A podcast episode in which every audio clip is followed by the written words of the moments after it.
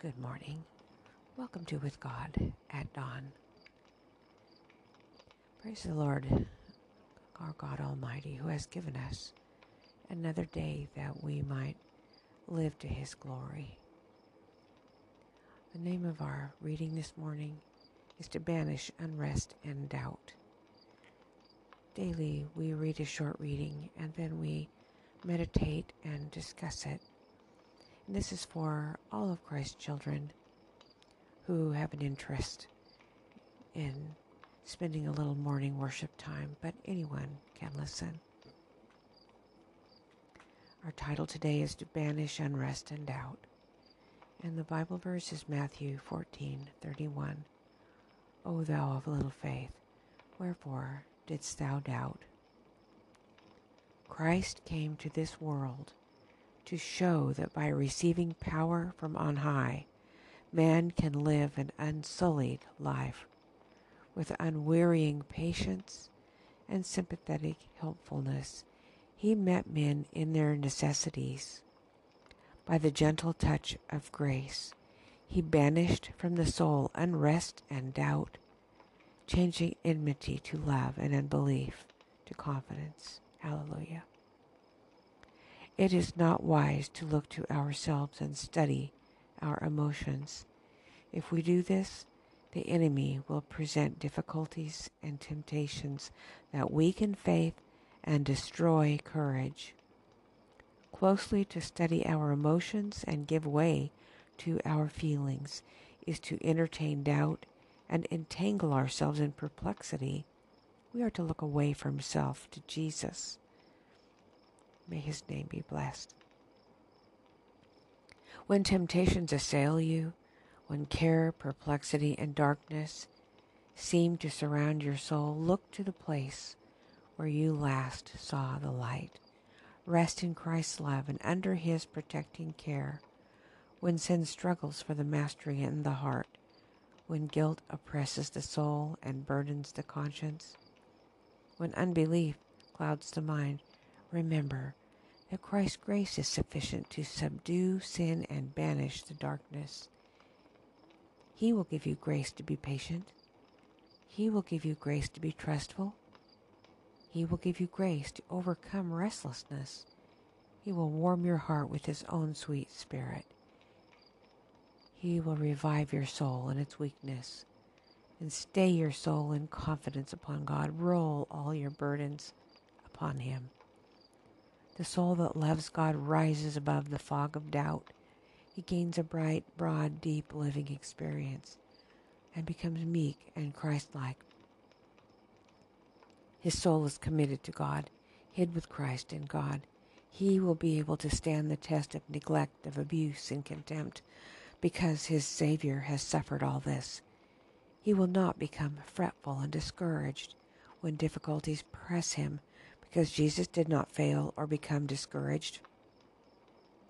Every true Christian will be strong, not in the strength and merit of his good works, but in the righteousness of Christ, which through faith is imputed unto him.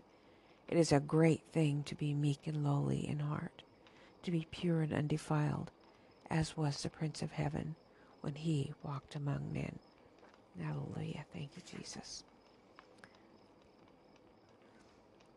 We read, it is by His gentle touch of grace that Jesus banishes unrest from our soul.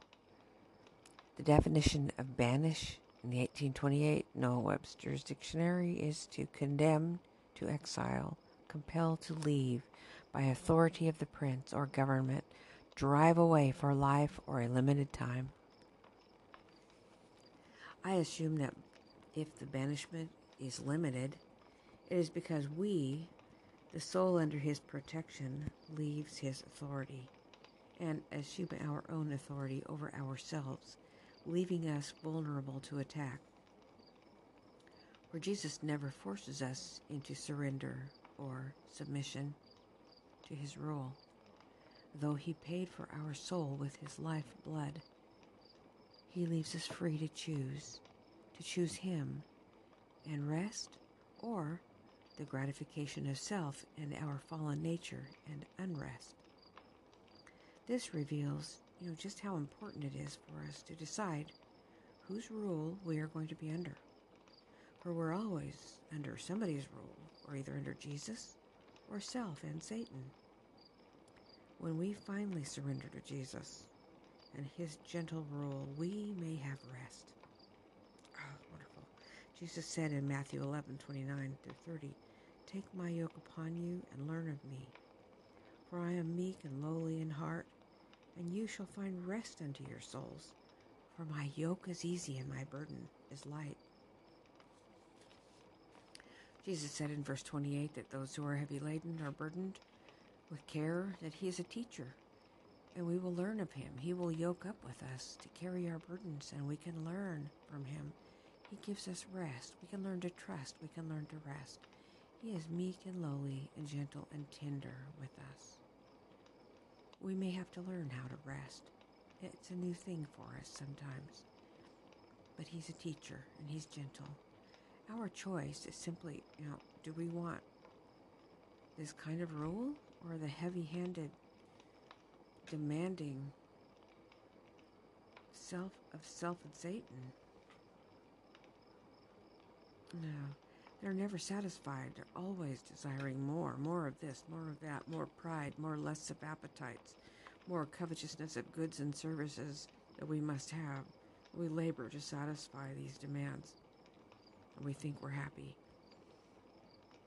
You know, it might seem frightening to deny yourself when desire is strong for a thing, but there is, however, there's a bit of good news.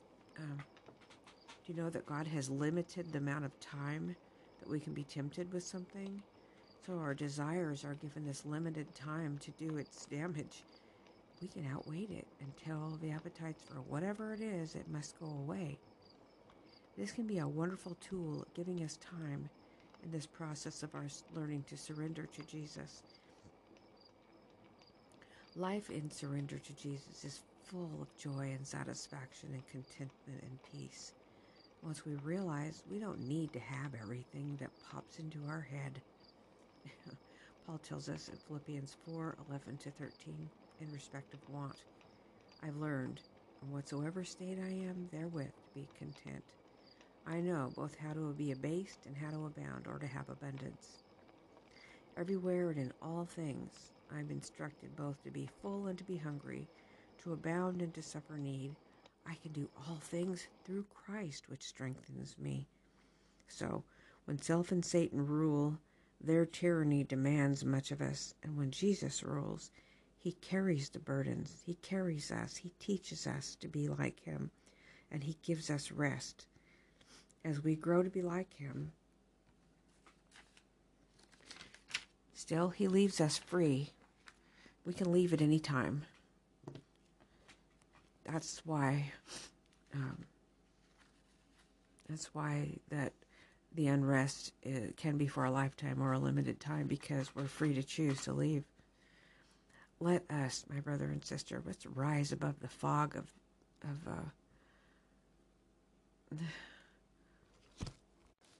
of doubt.